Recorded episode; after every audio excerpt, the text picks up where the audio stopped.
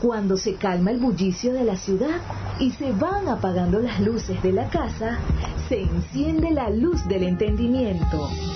Desde este momento comienza Puerto de Libros, librería radiofónica, programa que contiene todos sus elementos tipo A. Puede ser escuchado por niños, niñas y adolescentes sin la supervisión de padres, madres o representantes.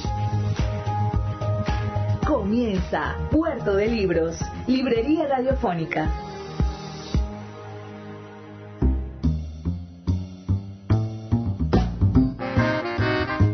Bienvenidos a Puerto de Libros, librería radiofónica. Les habla Luis Perozo Cervantes, quien de lunes a viernes, de nueve a diez de la noche, trae para ustedes este programa, cuyo mayor orgullo es decir que llevamos lectura, literatura, pensamiento, autores hasta sus hogares, hasta sus radioreceptores. Como todas las noches estamos aquí en la ochenta y ocho punto uno Radio Fe y Alegría de Maracaibo, haciéndolo con muchísimo cariño. La noche de hoy, nuestro programa ciento cinco, vamos a tener una entrevista espectacular que le realizase a Mario Benedetti, el gran periodista español Joaquín Soler Serrano, en su programa A Fondo, en el año mil novecientos setenta y ocho.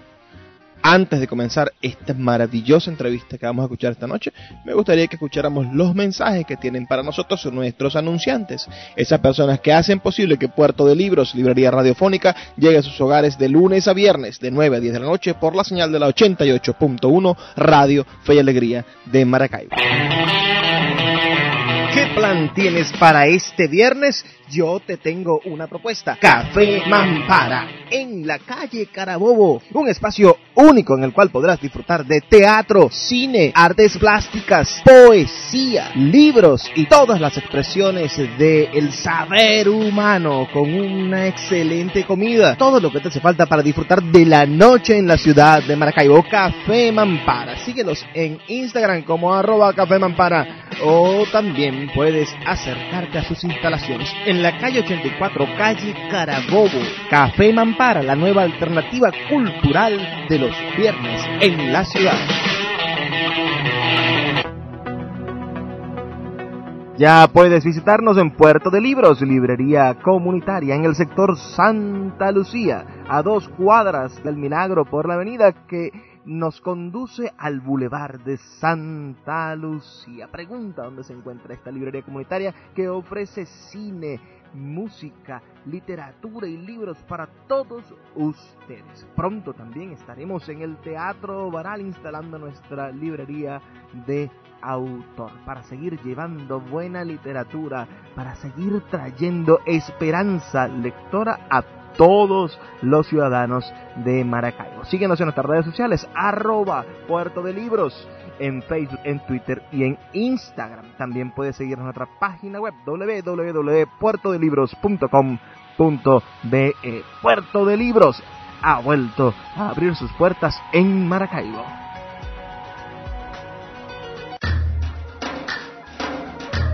Café Peniel es un pequeño lunch ubicado en la vereda del lago, en el tercer estacionamiento de la vía interna del parque, diagonal a las antiguas oficinas de Imparques. Ofrecen todo lo que usted necesita para disfrutar de su permanencia en la vereda del lago. Agua bien fría, refrescos helados, jugos naturales de todos los sabores, pastelitos y pequeños recién fritos y el exquisito pan de guayaba. Con una atención de calidad, abren de lunes a domingo de siete y media de la mañana a siete y media de la noche. No dejes de visitar Café Peniel en la vereda del lago.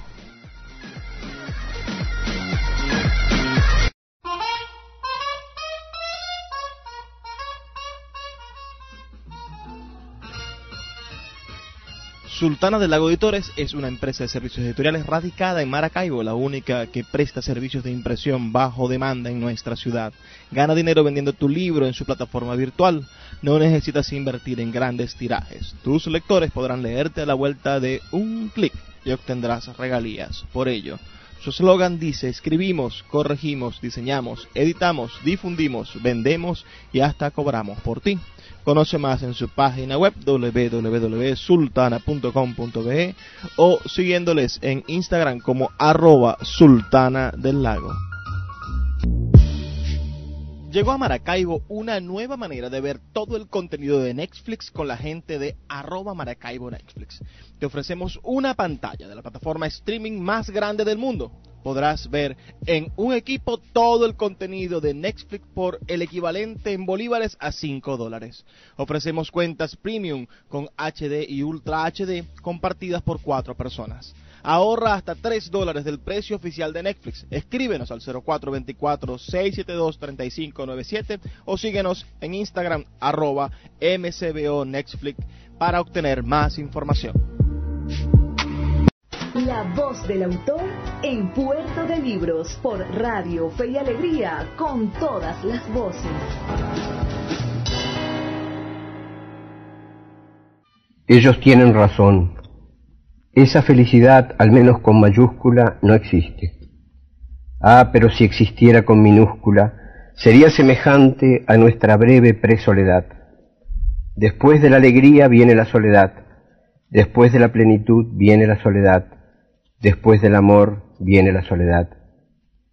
Ya sé que es una pobre deformación, pero lo cierto es que en ese durable minuto uno se siente solo en el mundo, sin asideros, sin pretextos, sin abrazos, sin rencores, sin las cosas que unen o separan. Y en esa sola manera de estar solo, ni siquiera uno se apiada de uno mismo. Los datos objetivos son como sigue. Hay diez centímetros de silencio entre tus manos y mis manos, una frontera de palabras no dichas entre tus labios y mis labios, y algo que brilla así de triste entre tus ojos y mis ojos.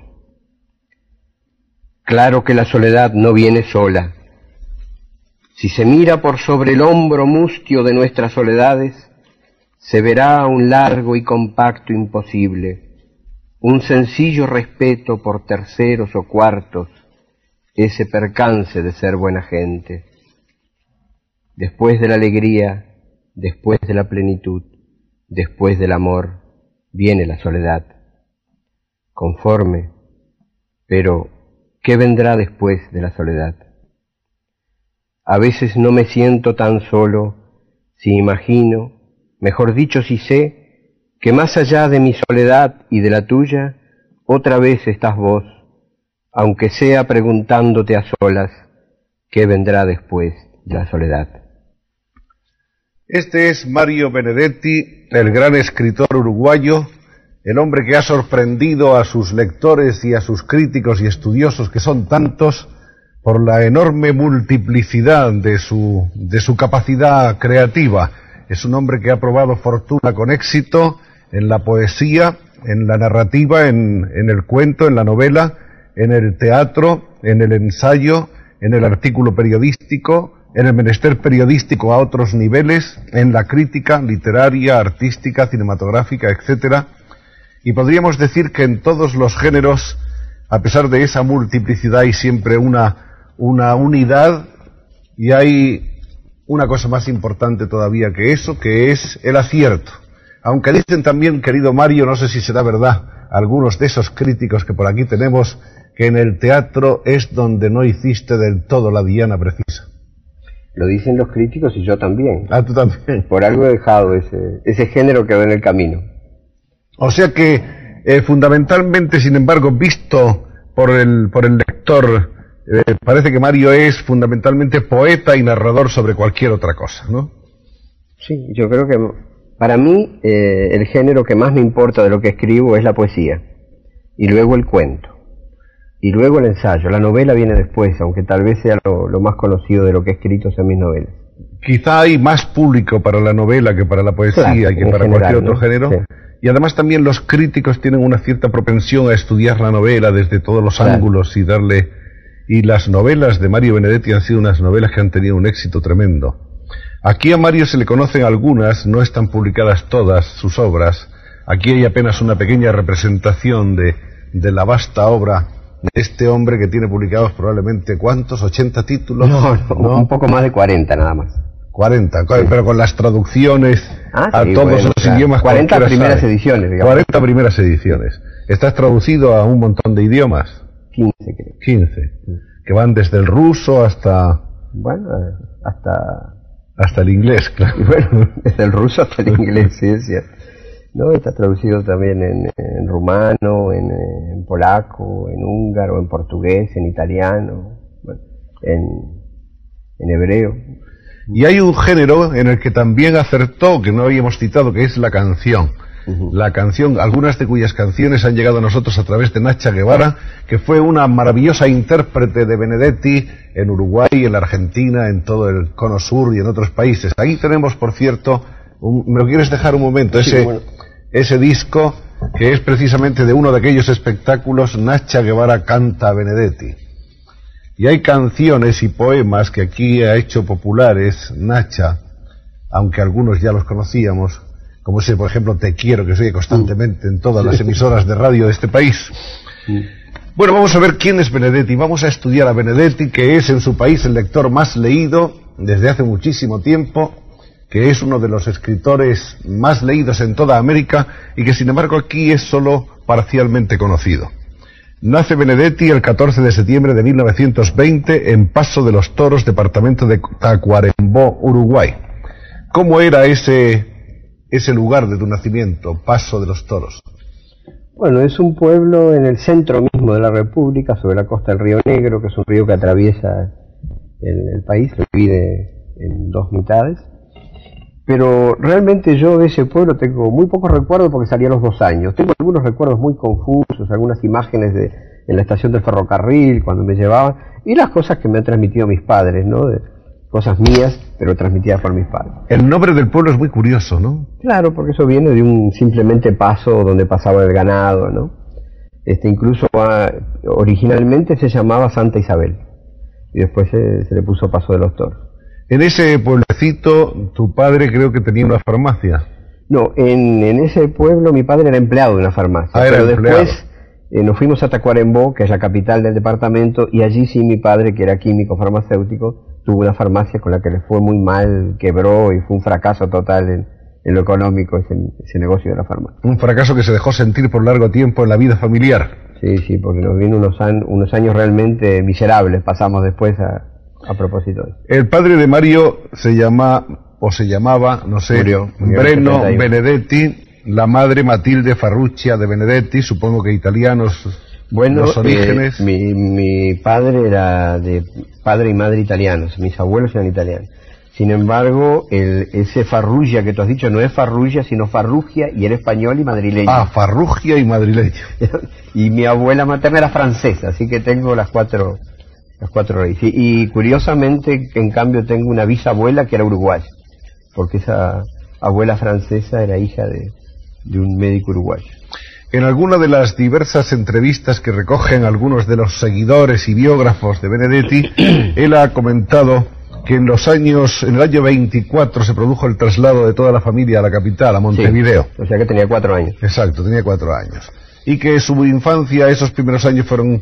Quizá como consecuencia del descalabro económico del negocio paterno, fueron años tristes, años sin juguetes, años de, de limitaciones de todo tipo, ¿no? Sí, y además eh, bastante signados, digamos, por las, las malas relaciones que hubo casi siempre entre mi padre y mi madre, ¿no? Que aunque nunca se divorciaron, pero siempre se llevaron muy mal, y eso para un niño siempre es bastante traumatizante, ¿no? Y para mí eso fue una de las, de las, de los malos recuerdos de mi infancia.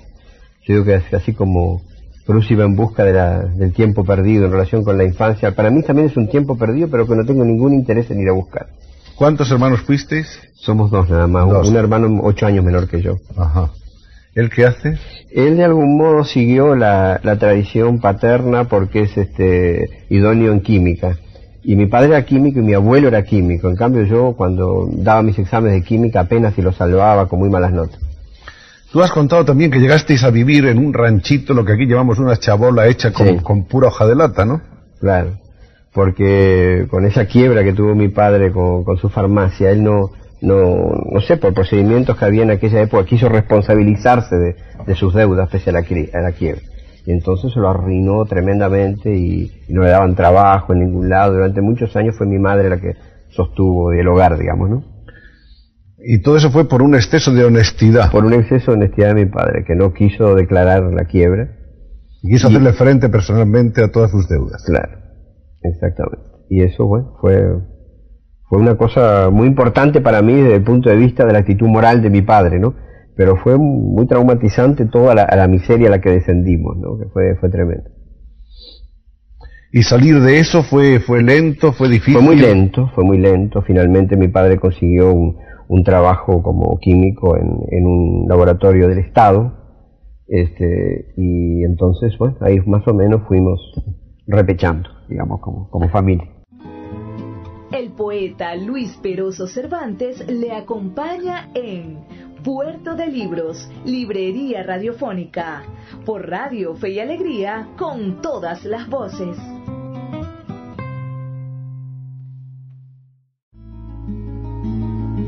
Escuchas Puerto de Libros, librería radiofónica, por Radio Fe y Alegría, con todas las voces. También se habla de que tuviste ya un primer enamoramiento a edad muy temprana, ¿no? Es un poco una broma, porque sí, cuando tenía cuatro o cinco años, este, me había venido así un enamoramiento por Miss Tacuarembó, era la, la reina de belleza de Tacuarembó, y estaba obsesionado, que era una muchacha de dieciocho años, por supuesto. Este, pero por supuesto, eso es una cosa que se recuerda en broma en algún reportaje, ¿no? También has dicho que después, quizá un poco en contradicción con esa precocidad, fuiste más bien un muchacho un poco retraído en ese sentido, poco enamoradizo. Bueno, yo creo que eso más que... Ahí no solo, no solo intervienen los condicionantes eh, familiares de la infancia, sino también este, un poco los condicionantes nacionales. La moral, digamos, ¿no? Pública y oficial. La moral un poco pacata que, que teníamos en aquella época, ¿no? Este... en donde todo, en la moral eh, sexual, digamos, y también en la política, se era muy esclavo de las apariencias, ¿no? Entonces era muy esclavo de, de que se mantuviera la imagen de que éramos la gran democracia, de que éramos la Suiza de América, etcétera, etcétera. Este, hay un, un amigo mío que decía, dice, bueno, pero ahora ustedes se han convertido de la Suiza de América en la Biafra de América. Y no lo decía, yo creo, como un agravio para Biafra, sino más bien para Suiza. Este, y... Bueno, ¿por qué no hablamos un poco de eso y volvemos después a lo de la infancia? Realmente al, al mundo se le había dado la imagen, que yo recuerdo desde, desde que existo, de un país casi paradisíaco, el país liberal por excelencia, donde las gentes convivían de una manera fraterna, donde había un grado de cultura, de, de, de alfabetización y de... y de convivencia muy muy elevado, donde por otra parte el peso era una moneda fortísima, se hablaba de la moneda fuerte del Uruguay, más fuerte que el dólar, se hablaba de que solo faltaba la industria relojera para que aquello fuera de verdad la Suiza americana. Uh-huh. ¿Cómo es posible que todo eso se, se desmoronara? ¿O es que eso era una imagen falsa? Era, era bueno, una había una, una parte que era cierta y otra parte que era falsa, ¿no? Como pasa casi siempre en estas cosas. La verdad es que hubo... digamos, eh, tal vez habría que remontarse a los orígenes de nuestra independencia, aunque sea brevemente, a la figura de Artigas, ¿no? Artigas, que es nuestro héroe nacional, este, es un, una de las figuras más interesantes y más progresistas de América, ¿sí? Para, para que, darle una idea un poco a, a los telespectadores sobre eh, su, su condición progresista, diré que Artigas en mil ochocientos quince, o sea, tre, eh, tres años antes de que naciera Marx, hizo el reglamento provisorio de tierras, que era una reforma agraria, ¿no? Este, y, y además este, tuvo una, una visión muy, muy este, inscripta en las necesidades de la zona, no como el pequeño paisito que éramos. Incluso él veía la existencia de lo que entonces era la provincia oriental, integrada en lo que se llamaban las Provincias Unidas del Río de la Plata, digamos, ¿no? O sea, una parte de lo que hoy es la Argentina, enfrentada a otra parte que, que era la Argentina, lo que Artigas consideraba que, que estaba, digamos, muy propensa y a, a seguir, digamos, la política de los colonialismos y de los imperialismos que en ese entonces esbozaban recién. Este, anunciaban su existencia. Bueno, y después, digamos, hay una serie de, de, de, de figuras muy interesantes, pero por supuesto Artigas es la base. Artigas es una de, la, una de las figuras más generosas, más este y más lúcidas, pese a ser un, un derrotado, ¿no? Tal vez fue un derrotado porque se adelantó un poco a la época. Y después la otra gran figura, que es, digamos, el autor y el promotor del Uruguay liberal, ese Uruguay que dio esa imagen, fue José Valle Ordóñez, que es un, fue un, el líder del Partido Colorado, que era, digamos, el Partido Liberal frente al Partido Blanco, que era más bien el Partido Conservador. Entonces Valle Ordóñez, que, digamos, eh, aplicó una cantidad de medidas que tenían bastante inspiración en, eh, en el socialismo, ¿no? Eh, en un socialismo muy peculiar, ¿no? Y que no era marxismo, por supuesto, ¿no? Este, pero, y bueno, y nacionalizó una cantidad de servicios públicos, y sobre todo democratizó este, la vida del país, pacificó el país además, que había habido unas guerras civiles este, tremendas, ¿no? Y con posterioridad a la muerte de Aparicio Saravia, que era el líder del Partido Blanco Nacional, de Masoyer, este, él eh, tuvo una actitud muy, eh, a pesar de ser un vencedor, digamos, ¿no? Tuvo la, una actitud generosa y objetiva y realista, en el sentido de que el país solo podía acomodarse En, en una unidad nacional, ¿no? Y entonces él es el autor de ese Uruguay liberal, que verdaderamente era un, un Uruguay en que era muy agradable vivir, ¿sí? Pero por supuesto, eh, después de la muerte de Valle, hay que pensar en qué cosas hubiera hecho Valle con los tiempos que vinieron después, ¿no? Y Valle creo que tuvo una actitud muy correcta, ¿no?, mientras vivió, pero no tanto los que, los que vinieron después que él, incluso en su mismo partido. Este, entonces, pienso que tal vez la clave de, de todas las crisis y los derrumbes que vinieron después está en un, a lo mejor en no haber asimilado bien la fábula de la cigarra y la hormiga, ¿no? En no haber este, guardado en los nutricios veranos que tuvimos para los inviernos que vinieron después.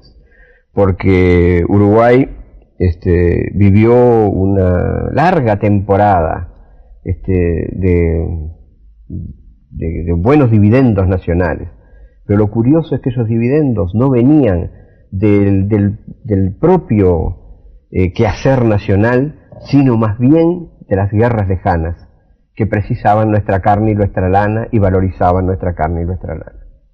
Entonces vivimos un poco, nuestra vida estaba un poco basada en las muertes lejanas, ¿no? Y todo eso, como no se explicaba bien al pueblo uruguayo, generó un autoconvencimiento y hasta un hipócrita convencimiento de que se debía a nuestros méritos. No, no se debía a nuestros méritos. Se debía en parte, por supuesto, a méritos nacionales, pero otro se debía a situaciones internacionales. Y bueno, entonces a medida que la situación se fue endureciendo en lo económico, aparece, aparecieron entonces los endurecimientos políticos. Y con los años el, el pueblo, la, la clase trabajadora, incluso la clase media, fue tomando otra conciencia de, de los quehaceres políticos y, y de las ideologías políticas. Y entonces ya fue muy difícil manipularlas, ¿no?, simplemente con los medios de información. Eh, y entonces, aparentemente, para esas fuerzas de derecha, que no han querido, no han sabido afrontar eh, un confrontamiento que se venía cada vez más cercano este, dentro de lo que podía ser un enfrentamiento pacífico, bueno, entonces este, tomaron el camino de, de, de un estado de fuerza, que es el que actualmente se vive en mi país. Volvamos a esa infancia después de esta explicación de este paseo histórico que nos ha mostrado los distintos rostros del Uruguay, desde aquella democracia maravillosa, casi idílica, hasta la situación real de hoy. Eh, recordamos que estuviste estudiando en un colegio alemán. Sí, cómo no. Donde había naturalmente la discriminación entre los que eran alemanes y los que eran criollos. Claro. Sí, a mí, fue mi padre, con, con que como ya dije era químico, él tenía una gran admiración por, por la calidad científica de las investigaciones en ese campo de los alemanes, y fue por eso que me puso en el colegio alemán. En una etapa anterior al nazismo, por supuesto. Pero el nazismo empezó cuando yo estaba en el colegio. Y, y eso que tú dices, ¿no? Que sí, que estábamos discriminados, los alemanes o los que venían de familia alemana estaban en las clases A y nosotros en las clases B. Y claro, una de las consecuencias de esa discriminación es que en casi todos los recreos nos agarrábamos a trompadas, ¿no? La clase A con la clase B. este, bueno, pero yo me sentía tan solidario con, con, este, con, los, con los otros este, uruguayos que estaban en el colegio alemán, que ocultaba a mi padre eso de, del nazismo que empezaba y que ya nos hacían saludar con el saludo nazi y todo. Y hasta que llegó un momento en que ya no, no fue posible ocultarlo y mi padre inmediatamente me sacó del colegio porque su admiración por la química alemana no llegaba al nazismo, ¿no? Este, y bueno, pero esa fue tal vez una de las, pese a los golpes que me ligué, porque eh, yo tenía, era uno de los tres mejores alumnos del colegio, siempre, pero siempre tenía pésima nota en conducta, ¿no? Y entonces me, los alemanes pegaban mucho, pegaban este, con, con látigo, patadas y trompadas, ¿no? Este, pedagogía. Sí, pedagogía, un poco dura, ¿no? Este, y sin embargo, para es uno de los buenos recuerdos de mi infancia, no los golpes de los alemanes, sino el, la camaradería que yo tenía con los otros compañeros de clase, y con algunos de ellos hemos seguido muy amigos hasta ahora, ¿no? Muy amigos hasta ahora. O sea que esa fue una cosa importante para varios de nosotros. Y además aprendí un idioma, porque evidentemente enseñaban bien, ¿no? Ahí estudiaste solo primaria, ¿no? Solo primaria, sí. Luego pasaste a otro de, colegio. Después este, hice secundaria en un, en un eh, liceo del Estado, y ahí terminaron mis estudios. ¿Ahí se acabó? Ahí se acabaron mis estudios, después tuve que, a los catorce años, tuve que trabajar ocho y diez horas, justamente para ayudar a mis padres. Y hice de todo un poco, entré en una casa que vendía repuestos de automóviles y aprendí taquigrafía, fui taquígrafo, que es la profesión con la que me he ganado más la vida en, en todos, en varias épocas. Vendiste libros de puerta en puerta, ¿no? Vendí libros, vend... después más adelante vendí terrenos, así solares a plazos, fui cajero, es, bah, una cantidad de cosas. Es curioso que uno de los mundos que mejor retrata en su obra, tanto en la poética como en la narrativa, Eh, Mario, es precisamente la, la vida burocrática de su país, porque se ha dicho que Uruguay era un país de oficinas, ¿no? Yo decía alguna vez, medio en serio, medio en broma, que el Uruguay era la, la única oficina del mundo que había alcanzado la categoría de república, porque todo el mundo era empleado público, todas las familias por lo menos tenían algún empleado público, y aún las oficinas comerciales estaban contagiadas del estilo de vida y de la rutina burocrática. Entonces yo fui empleado público, Este, y era taquígrafo de un, de un, del Contador General de la Nación, y también después fui muchos años este, empleado de una empresa inmobiliaria muy importante, en la que entré como pinche último de, de contaduría y terminé siendo gerente hasta que un día me aburrí y volví al periodismo otra vez. ¿Por qué esa vida de las oficinas no se había hecho para ti? No, me, me dio muchos temas, sí. me dio muchos temas, eh, tengo, sería... mal agradecido, si no no, no no tuve una palabra así buena para la vida de la oficina, porque me dio muchos temas de mis cuentos, de mis novelas, de mis libros de poemas. ¿Cómo fueron despertándose en ti las inquietudes y aficiones literarias en esos años primeros? Bueno, yo ni, ni me acuerdo cómo se despertaron, porque yo desde niño ya escribía poemas, cuentos, novelas. Incluso de niño escribí una novela de capa y espada que se llamaba El trono y la vida. Este, y yo qué sé, tenía ocho o nueve años, sacaba un diario, así aprendí a escribir a máquina solo, pasando mi diario lo vendía en el barrio a los a todos los vecinos y amigos que se divertían mucho con, con, con el diario mío, ¿no? Este, así que, francamente, la, la inclinación literaria vino de, desde la infancia. ¿Primeros autores que recuerdas que te, que te apetecía leer? Bueno, por supuesto, los primeros autores que leía eran Salgari, este, Julio Verne, ¿no? Este, los que todos los chicos. Los que todos los chicos, sí. Por supuesto. Buffalo Bill, me, me, me leí toda la colección completa de Buffalo Bill, ¿no? Lógicamente. Del treinta y ocho al cuarenta y uno pasas tres años en Buenos Aires. Uh-huh. De ellos, estos tres años estuviste trabajando en una editorial, como taquígrafo.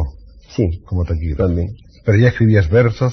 Sí, ahí ya estaba escribiendo. Estaba escribiendo poemas de, de lo que fue después mi primer libro, que lo publiqué a los veinticinco años, no fue tan prematuro, en el año cuarenta y cinco, y que era muy malo. Un libro muy malo, la a pesar de la, la víspera indeleble. indeleble, que ha resultado realmente indeleble porque siempre los críticos me lo recuerdan. Este, es un libro muy malo y que por algo yo nunca lo, lo incluyo en inventario. No lo puedo negar porque lo escribí, lo firmé, pero realmente... Además fui totalmente ignorado por la crítica, que es lo mejor que podían hacer, y a ignorarlo, porque si, si hubieran tenido que pronunciarse... No lo encuentras mirando hacia atrás, ni el menor ni el menor mérito alguno lo encontrarás. O eres muy bueno, duro con tu primera obra. Bueno, no, ese, ese libro no tiene, no, no tiene realmente ningún mérito. El primer libro está seguido al año siguiente del matrimonio. En el año cuarenta y seis se casa con su esposa Luz López Alegre. Por ahí tenemos algunas fotos del matrimonio.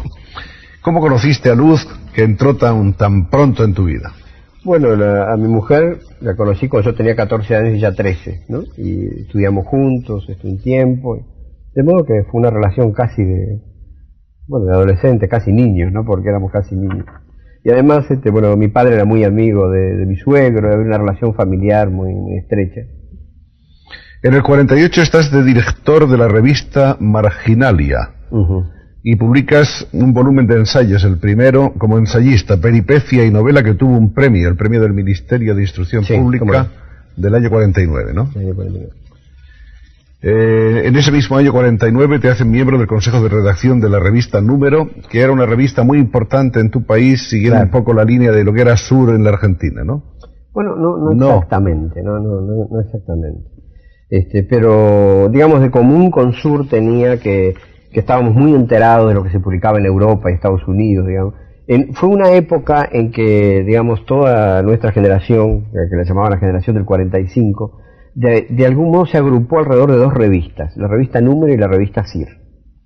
Eh, la revista C I R, que ellos a sí mismos se llamaban entrañavivistas, digamos, ¿no? Eran muy eh, dados de, a escribir sobre el campo uruguayo, ¿no? Este, sobre lo nacional. Eh, no, no leían en casi ningún otro idioma que no fuera español. Nosotros teníamos, casi todos leíamos en, en inglés, francés, alemán, italiano, así, nos preocupaba mucho la literatura extranjera y nos preocupaba poco lo nacional. Pero curiosamente, cuando, cuando las cosas empezaron a poner duras en nuestro país, la frontera atravesó las dos revistas, ¿no? Y la mayoría este, de los integrantes de la revista Número se inscribieron entusiastamente en los problemas nacionales, y los de la revista C I R empezaron a colaborar con la derecha. Este, y a partir de ese momento creo que fue, fue muy importante para todos nosotros el rigor que aprendimos en la literatura europea, porque lo aplicamos a la realidad nacional, ¿no? Y en cambio yo creo que uno de los problemas que tuvo la, el grupo, la revista C I R, es que tenían poco rigor. ¿Sí? El poeta Luis Perozo Cervantes le acompaña en... Puerto de Libros, librería radiofónica, por Radio Fe y Alegría, con todas las voces.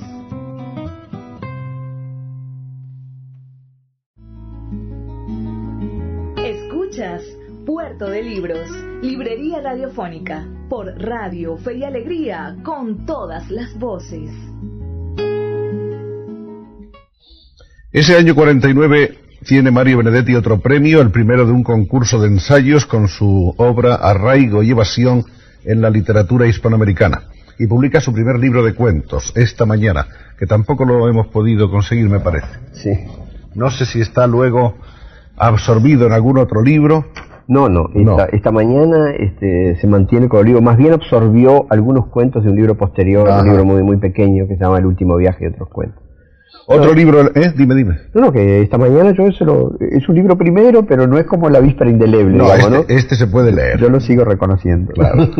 En el año cincuenta, otro libro, este de versos, Solo mientras tanto. En el cincuenta y uno, dos nuevos libros, Marcel Proust y otros ensayos, y El último viaje y otros cuentos. Uh-huh. Y llega en el cincuenta y tres la primera novela de Mario, ¿Quién de nosotros?, que la debemos tener por aquí. De esa hay edición española. Hay una edición en español. Hay edición en español. En, y... en, en España he publicado cuatro libros míos, de los cuales tres son novelas. Ahí está lo de la novela, ¿no? Bueno, la novela tiene siempre un público mucho más amplio que el cuento. Claro, la... claro, claro. En Europa en general el cuento no, no tiene demasiados lectores. En América Latina sí. En América Latina yo diría que el cuento tiene casi tantos lectores como la novela. Sí. Tal vez es una consecuencia que han salido muy buenos cuentistas. A lo mejor salieron buenos cuentistas porque había mucho interés de los lectores por el cuento, vaya a saber, ¿no? No, no, yo creo que la Argentina tiene hoy los mejores cuentistas muy de... Muy buenos cuentistas, cómo no. No sé si del mundo, pero por ahí sí, se sí, andará, porque claro, empezando por Borges y siguiendo por Cortázar y por tantos, ¿no? Ah, y Rulfo, en bueno, sí. México, ¿no? De García Márquez, ¿no? Excelentes cuentistas. Hay una primera obra de teatro en el año cincuenta y tres, Ustedes, por ejemplo. Muy mala. Muy mala. Muy mala. Pasamos sobre... Sí, pasamos. No es un buen ejemplo, si ustedes... En el año cincuenta y cuatro, Mario es nombrado director del semanario Marcha, del que a lo largo de otros años más llegaría a ser tres veces director. No, no, no, no del semanario, sino no. de la de la sección literaria. Ah, de la no, no, de director del literario del claro, semanario. Del, del, del semanario siempre, de, desde que se fundó hasta que fue clausurado, fue Carlos Quijano el director. Director literario. Fui director de la, de, en tres oportunidades director de la, de, de la parte literaria. En mil novecientos cincuenta y seis aparece un libro de poesía que se titula Poemas de la Oficina y que supone realmente la primera aportación deslumbrante en ese campo de Mario Benedetti y un auténtico vuelco en la poesía nacional uruguaya. Eh, es la primera vez que yo recuerde también que se ha escrito un libro de versos sobre, sobre la vida monótona, mm. eh, rutinaria y vacía de, del mundo de los burócratas, de lo que aquí llaman la oficina siniestra o los chupatintas, ¿no? Pero sin embargo... Yo fui el primer sorprendido por el éxito de ese libro. Primero porque hasta ahora ninguno de mis libros había tenido éxito. A veces los, los escritores jóvenes de Uruguay me dicen, ah, qué suerte tú que tuviste tuviste éxito con el primer libro. Digo, ¿cuál es? ¿Poema de la oficina? No, ese es el octavo. Lo que pasa es que nosotros nadie se había enterado. Eh, bueno, los poemas de, de la oficina salieron en un momento... Y a eso atribuyo yo más que nada el éxito, este, más que, a, que a, a la calidad que puedan tener los poemas. Que lo, los poetas en, en ese entonces escribían en Uruguay sobre corzas y gacelas, incluso una fauna y una flora que ni siquiera existían en, en el Uruguay, ¿no?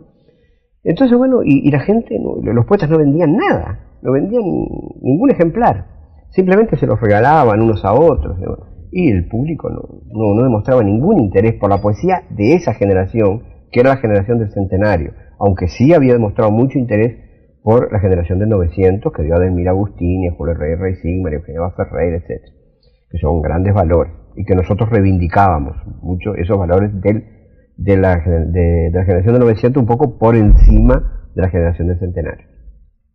Bueno, y yo publico ese libro, y yo atribuyo el éxito del libro, porque yo fui el primer sorprendido que en quince días se agotara, era una cosa insólita en, este, en mi país, que un libro de poemas se agotara en quince días. Inmediatamente apareció otra edición.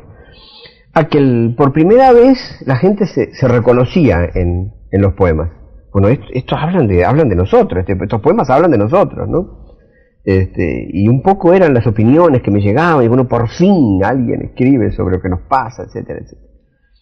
Y bueno, y eso también se, se digamos, fue... Ese libro apareció contemporáneamente con dos libros, eh, digamos que complementarios de ese en otros géneros, que fue La Tregua en novela y, y Montevideano se encuentra, ¿no?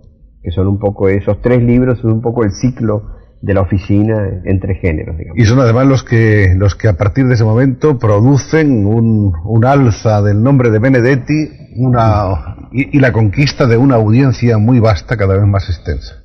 Claro. Sí, yo creo que sí, que eso, esos, esos tres libros. Exacto, digamos, a partir de ese momento. Este, a partir de ese momento. Incluso posibilitaron la reedición de obras como Quién de Nosotros, que había pasado diez años sin ser reeditada, y a partir de ese momento salieron varias ediciones de Quién de Nosotros, que nadie le había dado la menor importancia.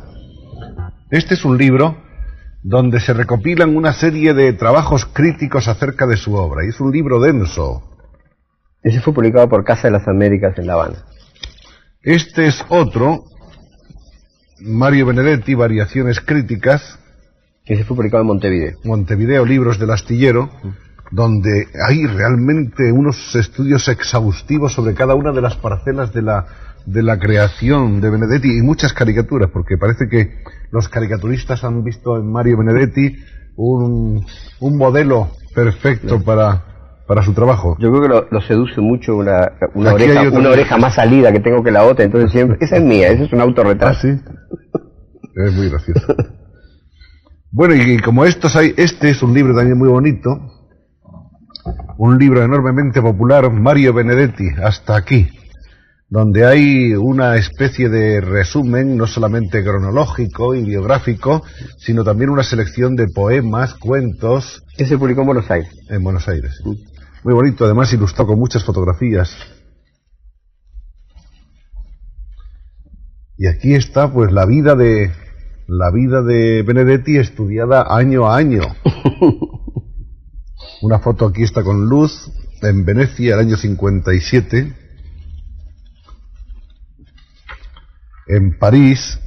Tú eres muy aficionado a viajar, ¿verdad? Bueno, no, no sé si aficionado, Esta pero he viajado bastante. Una foto de Benedetti con su padre, en Montevideo, el año mil novecientos veintinueve. Aquí está con Neruda y otros escritores del grupo Revista Número de Montevideo, el año cincuenta y dos. Esta es una de las expresiones más divulgadas del rostro de Benedetti, que sin embargo no recoge una cosa que hay en él extraordinariamente comunicante, que es eh, la simpatía, la, la cara de buena persona que tiene Mario por encima de todo. Aquí tiene un aire más bien duro. Y ¿cómo es Mario Benedetti por dentro? Ah, pero eso se lo... no sé, más bien se lo tendría que preguntar a un, a un psicólogo. Uno siempre se engaña con respecto a sí mismo. Vamos a seguir un poco el hilo de cualquiera de estos libros donde Benedetti está tan estudiado, por lo menos en las parcelas, digamos, cronológicas, y veremos que entre los años cincuenta y seis y sesenta publica crónicas humorísticas. Se ha convertido de pronto Benedetti en un humorista que más tarde va haciendo aparición muy frecuentemente como otra de las venas de su fecundidad y de su multiplicidad literaria. Utilizabas un seudónimo, Damocles. Damocles, sí. Este, era una, una sección que yo tenía que se llamaba Mejores Menealio, ¿no? Una raíz cervantina, ¿no? Este, se llamaba Mejores Menealio y aparecía todos los viernes en el semanario Marcha, durante años. El problema de esa sección es que como iba teniendo un éxito creciente, cada vez me costaba más responder a las expectativas del público. Este, y me costaba a veces escribir esa crónica humorística más que un cuento. Me fatigaba mucho. Eh, ahí ahí el, el, el éxito fue un poco destructivo para mí, ¿no? Y después, entonces, durante un tiempo la dejé de hacer. Después volví a hacerla, incluso en otra revista, en la revista Peloduro. Y después se fueron juntadas en un libro todas las, todas las crónicas. En el año cincuenta y siete se produce el primer viaje a Europa. Está casi un año, visita nueve países, actúa como corresponsal de Marcha y del Diario. ¿Cómo fue ese descubrimiento de Europa? Bueno, en muchos sentidos este, fue muy deslumbrante, ¿no? Este, estuve en varios países. Una de, la, de las cosas que más este, me, me golpeó, ¿no?, es al recorrer los museos en Europa... Eh, encontrarme con que pintores que yo conocía por, por las reproducciones no me gustaban tanto, y en cambio pintores que no me habían gustado en las reproducciones me gustaban en los cuadros originales. Este, el caso de Rembrandt, por ejemplo, ¿no?, que fue, para mí fue un descubrimiento, porque claro, esos medios tonos y, y, y oscuridades y claridades que tiene Rembrandt es dificilísimo de captar en una reproducción por mejor que sean. eh, Sobre todo, eso fue lo, digamos, el, el, la, la, las visitas a los museos, que así anduve una tras de otra en todos los países, fue una de las cosas que más me importó de, de ese viaje. Y, claro, hubo, hubo también comunicación a nivel de pueblo, ¿no? Pero, eh, como estuve poco tiempo, digamos, en cada país, No, no puedo decir que, que se estableció una, una, una comunicación así como la que yo hubiera deseado. Después, más adelante, estuve más tiempo en Europa, pero en esa oportunidad estaba veinte días en un lado, quince en otro. Es el clásico viaje, la, la clásica recorrida turística del que viene por primera vez a Europa. En el año cincuenta y ocho publica una obra teatral, El Reportaje, con la que obtiene otro premio, también del Ministerio de Instrucción Pública. Luego el tercer premio de las Jornadas de Teatro Nacional, con la obra Ida y Vuelta, que se estrena en esa oportunidad. ¿Y qué tal fue el estreno? Bueno, el, el, el estreno fue muy bien y fue, tuvo mucho éxito esa obra, y este, con la cual yo tampoco estoy conforme. Es decir, a mí no, el, el éxito no me convence, ¿no? Este, creo que es una mala obra también. Y sin embargo, bueno, obtuvo premio. Lo, lo veo ahora que es una mala obra, no cuando la, la hice estrenar, porque si no, no lo hubiera dejado de estrenar, ¿no? Incluso yo diría que hasta la posición política que había detrás de esa obra era errónea. En mil novecientos cincuenta y nueve se produce el viaje a Estados Unidos de Mario Benedetti para dictar conferencias en diversas universidades norteamericanas. Y ese fue un viaje muy importante en la vida de Mario Benedetti, y yo prefiero que nos lo explique él. Sí, lo, los norteamericanos me invitaron a raíz justamente del éxito de ida y vuelta. Los norteamericanos siempre han sido muy sensibles al éxito mercantil. Y entonces, con, por esa razón, me invitaron. Y para mí tuvo una, una importancia muy grande ese viaje a los Estados Unidos. Yo hasta ese momento creo que mi única actividad política, mi único pronunciamiento político había sido alguna vez eh, repartir volantes contra el tratado militar con Estados Unidos en el Estadio Centenario. Que a, a propósito, eso me pasó una vez un, una cosa increíble. El, eh, allí no solo el, el, el Uruguay es un, pa, un país bipartidista de colorados y blancos, sino además biclubista, porque el país se divide en Nacional y Peñarol. Los dos grandes, claro, equipos de fútbol. Yo soy de Nacional, por ejemplo. Entonces una vez había ido al partido de Nacional y Peñarol y tenía la misión de tirar esos volantes, ¿no? Y entonces cuando vino el entretiempo fui arriba a la Torre del Homenaje y tiré los volantes. Entonces vine otra vez a, a, a mi sitio, ¿no? Estaba lleno de cincuenta o sesenta mil personas, y eh, por el aire venía todavía uno de los volantes, eso, ¿no? Y claro, en los volantes había una cantidad de firmas, entre las cuales estaba la mía. Y entonces cae en la fila de adelante y uh, la, la persona que la agarra ve y dice, pero no ve, dice, esta, esta gente de izquierda siempre miente, dice, ¿no? Yo a este Mario Benedetti lo conozco y sé que no firmó, es un químico de no sé dónde. Y entonces yo le toco el hombro. Y le digo, mire, hay un químico Mario Benedetti, pero yo también me llamo, y le mostré el carnet del Club Nacional, que yo, del cual yo era socio, y yo y yo sí firmé, así que ya ve que no miento. Y dice el hombre, dice, que entre sesenta mil personas me tenía que haber pasado a mí semejante cosa. Bueno, esa es una de las, mis, mis pocas actividades políticas que había sido esa. Entonces voy a los Estados Unidos y, y realmente lo que a mí me convirtió al antiimperialismo fue mi visita a los, a los Estados Unidos. Fue una cosa así que me, me conmovió, me, me chocó tremendamente. Y fundamentalmente, el, eso fue, por ese lado fue que entró la cosa, este, la discriminación con respecto a negros, este, puertorriqueños, chicanos, etcétera. Yo me acuerdo que un día que me había invitado a almorzar un poeta negro en Washington, y yo le hacía preguntas y preguntas, ¿no? Este, sobre, sobre el problema de los negros en los Estados Unidos. Y entonces me dice de pronto, ¿usted sabe? Ese? A mí siempre me ha llamado la atención que los latinoamericanos siempre vienen y nos preguntan sobre el problema de los negros en los Estados Unidos. Y yo eh, he llegado a preguntarme por qué, y ahora he llegado a una respuesta. Y es porque el Departamento de Estado los trata a ustedes igual que a los negros. Y yo creo que tenía razón. En mil novecientos sesenta, además de la tregua, aparece un... la de... que es un primer estudio acerca de la realidad sociopolítica del Uruguay. Bueno, ese, ese libro es un poco, es también el, es el primer resultado de mi viaje a los Estados Unidos. De, con, con ese viaje a los Estados Unidos yo veo distinto, con otra óptica, la propia realidad nacional. Veo también la influencia que, que está teniendo, este, la influencia norteamericana que está viendo en el país, Y, y considerando los efectos negativos que esa influencia tiene. Pero sobre todo y fundamentalmente, y como creo que lo digo en el prólogo, eh, es un momento en que yo tengo una cantidad de problemas, de dudas, de preocupaciones con respecto al Uruguay, y la forma que encontré de llegar a respuestas, como, como me ha pasado otras veces, a veces no con un ensayo sino con un poema o con un cuento, es escribir sobre ese problema. Entonces no sé por qué, parece que que funciono mejor en la solución de los problemas cuando yo mismo escribo sobre eso. Y bueno, creo que ese libro contribuyó a que yo mismo esclareciera mis ideas en relación con el momento del país. Y aparentemente ayudó también a que otros lo esclarecieran, porque es uno de los libros que más rápidamente se multiplicaron las ediciones. ¿Sigue vendiéndose como el primer día? No, ya ahora está prohibido. Bueno, sigue vendiéndose sí, fuera del país, porque en este bueno, momento... ese es un libro... Es un libro tan exclusivamente, tan cerradamente uruguayo, que ese libro siempre se ha publicado nada más que en Uruguay. aunque bueno, se ha exportado y se vende bien en el extranjero, pero no es como otros libros míos que hay ediciones en, en muchos países, ¿no? El poeta Luis Perozo Cervantes le acompaña en Puerto de Libros, librería radiofónica, por Radio Fe y Alegría, con todas las voces.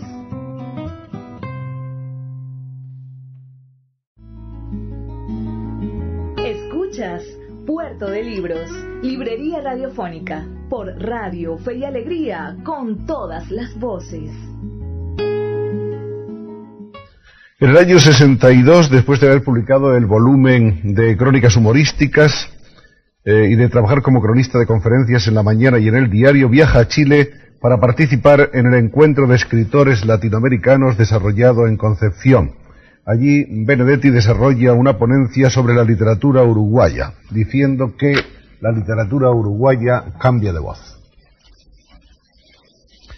En el sesenta y tres, tercera novela, Gracias por el Fuego, resulta finalista en el concurso de Seis Barral de Barcelona, pero no llegó a publicarse en España debido a la censura. Se trata de este libro. Esta es una edición de la Casa de las Américas. Esa es cubana, esa es eh, mexicana. Y esta es una edición mexicana. Hay además eh, ediciones uruguayas, argentinas, norteamericanas. Hay ahora una edición española. Por fin. Por fin se pudo publicar, después de muchos años. Al cabo de los años. Sí. ¿Hablamos un poco de esta novela? Bueno, bueno eh, eh, esa, esa novela, eh, ahí sí ya entra más, ya no es tanto una preocupación social solamente como en La Tregua, sino ya es una preocupación política, ¿no? Entonces el, el protagonista de Gracias por el Fuego, Ramón Budiño, es un hombre de mi generación. Eh... Y la novela es un poco los tres niveles de la familia Budiño: el abuelo, eh, el Ramón Budiño, que es el protagonista, y, y el nieto, digamos, el hijo de Ramón. Eh, el viejo es un tipo que hace que ha empezado de abajo, ¿no? Y es el típico nuevo rico que sin escrúpulos y a los codazos se ha hecho una fortuna, una posición y que detenta un, un poder, porque es director de un diario, es, es eh, directivo de, un, de uno de los dos partidos tradicionales, que no se dice cuál es, como una forma de decir que no eran muy distintos, y, y además tiene complejos industriales, etcétera, etcétera.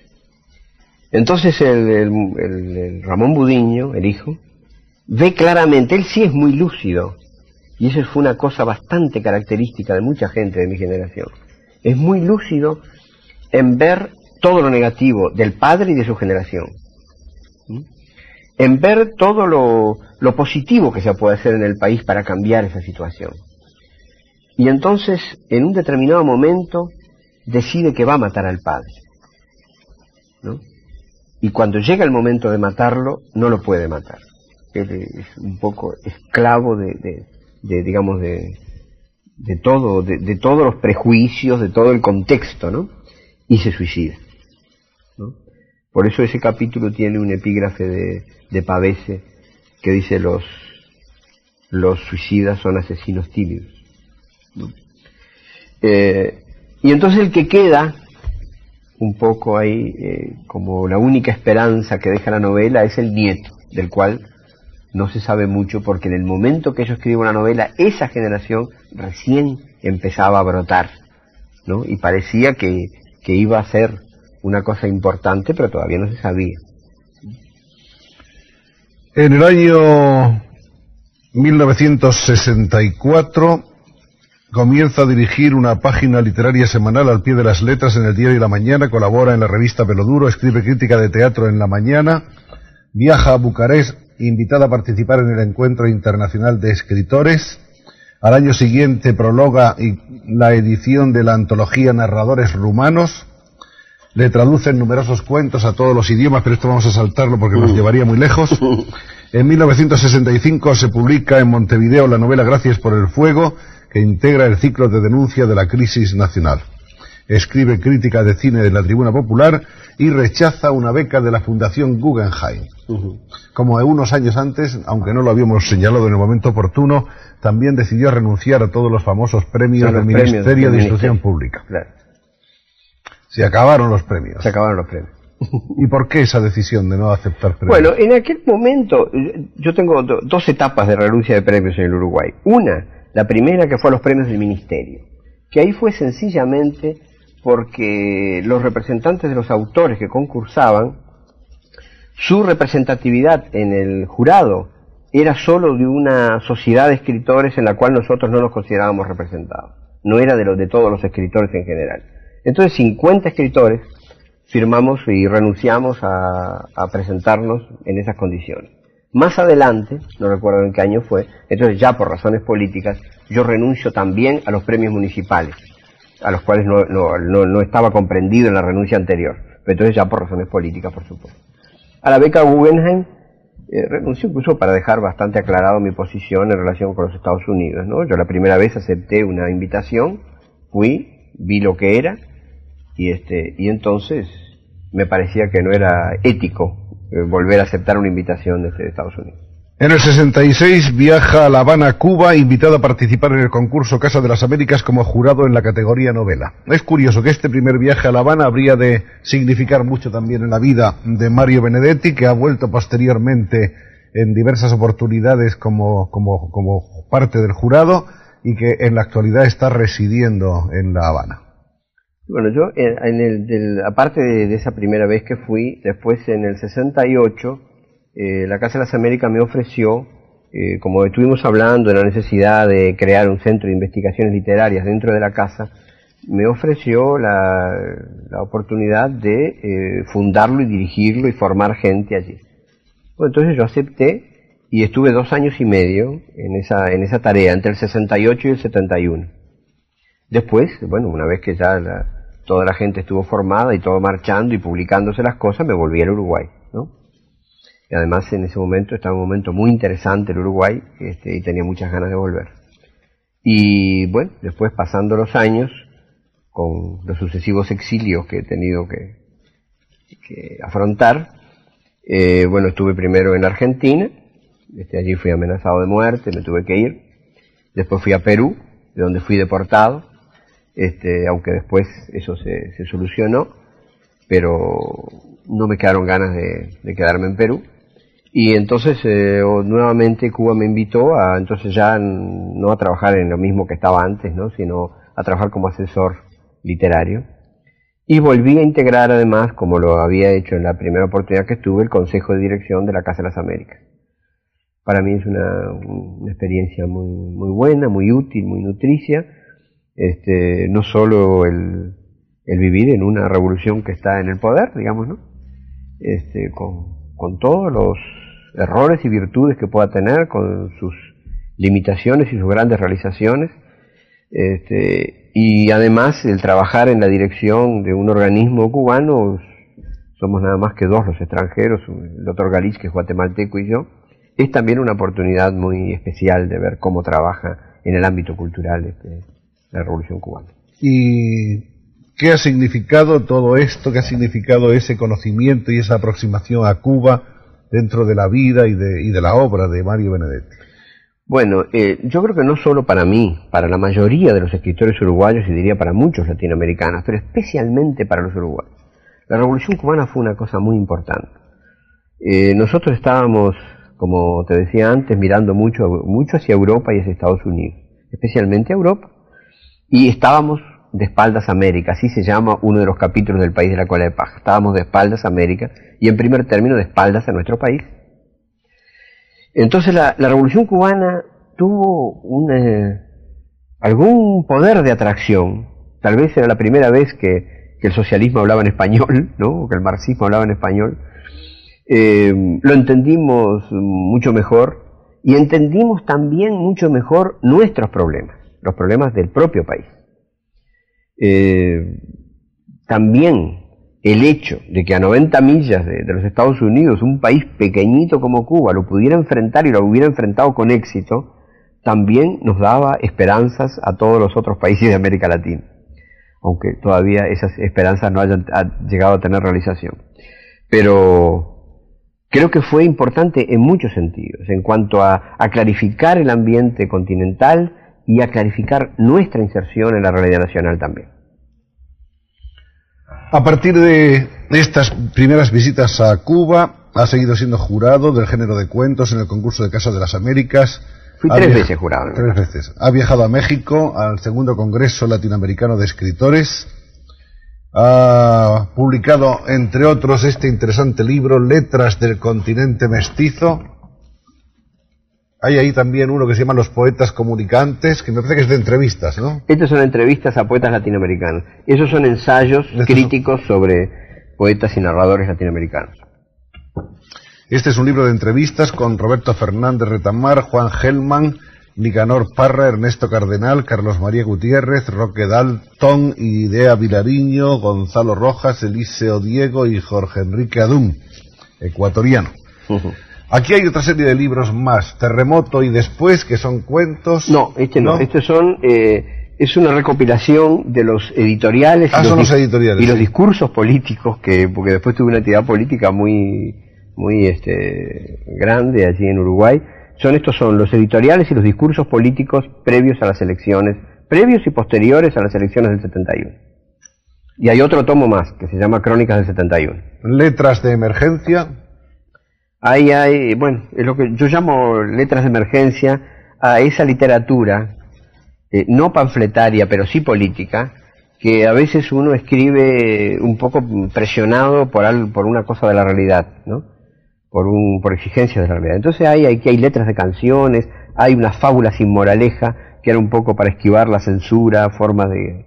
Hay cuentos inspirados en eso, hay algún discurso político también.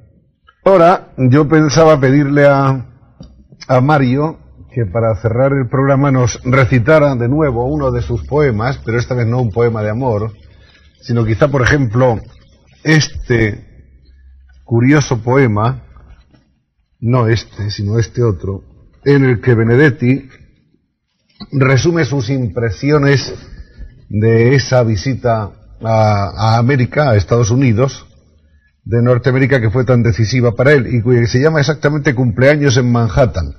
Nueva York, catorce de septiembre de mil novecientos cincuenta y nueve. Con nuestra gratitud por haber aceptado la invitación para venir a conversar con, con nosotros, para tus lectores antiguos y futuros de España. Bueno, Cumpleaños en Manhattan. Todos caminan, yo también camino. Es lunes y venimos con la saliva amarga. Mejor dicho, son ellos los que vienen. A la sombra de no sé cuántos pisos, millones de mandíbulas que mastican su goma. Sin embargo, son gente de este mundo, con todo un corazón bajo el chaleco.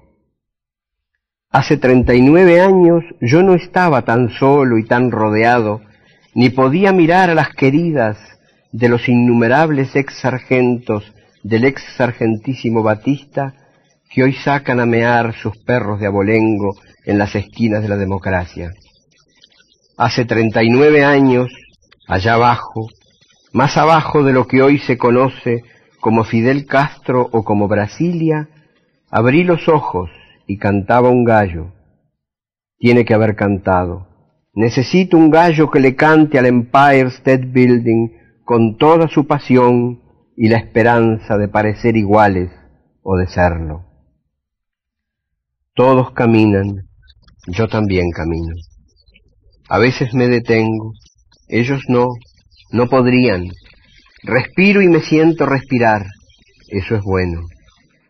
Tengo sed y me cuesta diez centavos de dólar otro jugo de fruta con gusto a Guatemala. Este cumpleaños no es mi verdadero, porque este alrededor no es mi verdadero. Los cumpliré más tarde, en febrero o en marzo, con los ojos que siempre me miraron, las palabras que siempre me dijeron, con un cielo de ayer sobre mis hombros y el corazón deshilachado y terco. Los cumpliré más tarde, o no los cumplo, pero este no es mi verdadero. Todos caminan, yo también camino, y cada dos zancadas poderosas doy un modesto paso melancólico.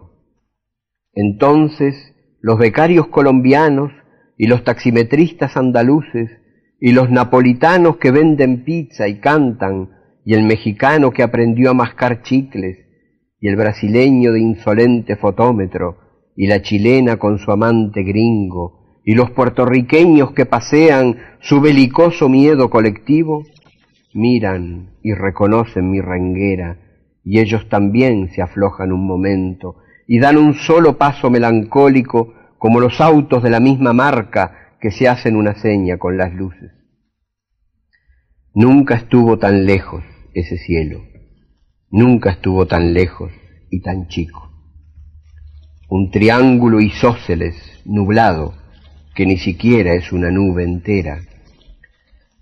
Tengo unas ganas cursis, dolorosas, de ver algo de mar, de sentir cómo llueve en Andes y Colonia, de oír a mi mujer diciendo cualquier cosa, de escuchar las bocinas y de putear con eco, de conseguir un tango, un pedazo de tango tocado por cualquiera que no sea Costelanes.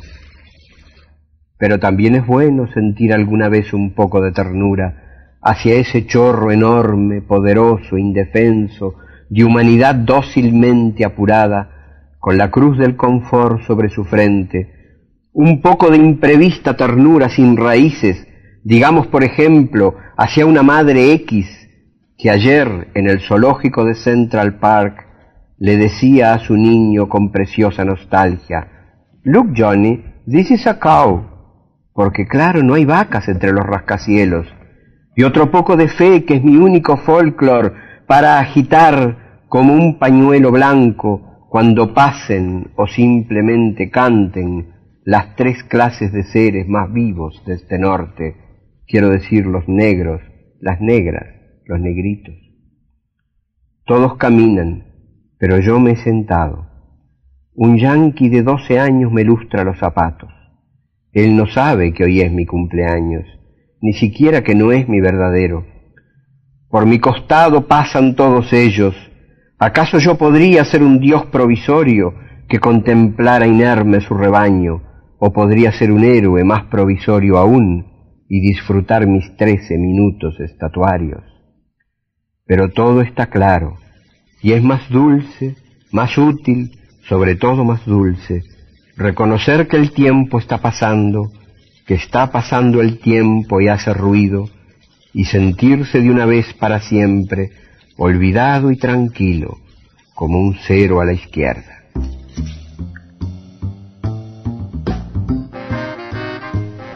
Ahora sí llegamos al final de nuestro programa. Ha sido un placer trabajar para ustedes, tener este brevísimo pero intenso recorrido por el mundo de las letras y los libros. Estuvimos en Puerto de Libros, librería radiofónica. Les habló Luis Perozo Cervantes, quien de lunes a viernes de nueve a diez de la noche les trae este espacio por la señal de la ochenta y ocho punto uno Radio Fe y Alegría de Maracaibo. Y los dejo con el mensaje que siempre me gusta dejarles, esta invitación a ser felices. Por favor, sean felices, lean poesía.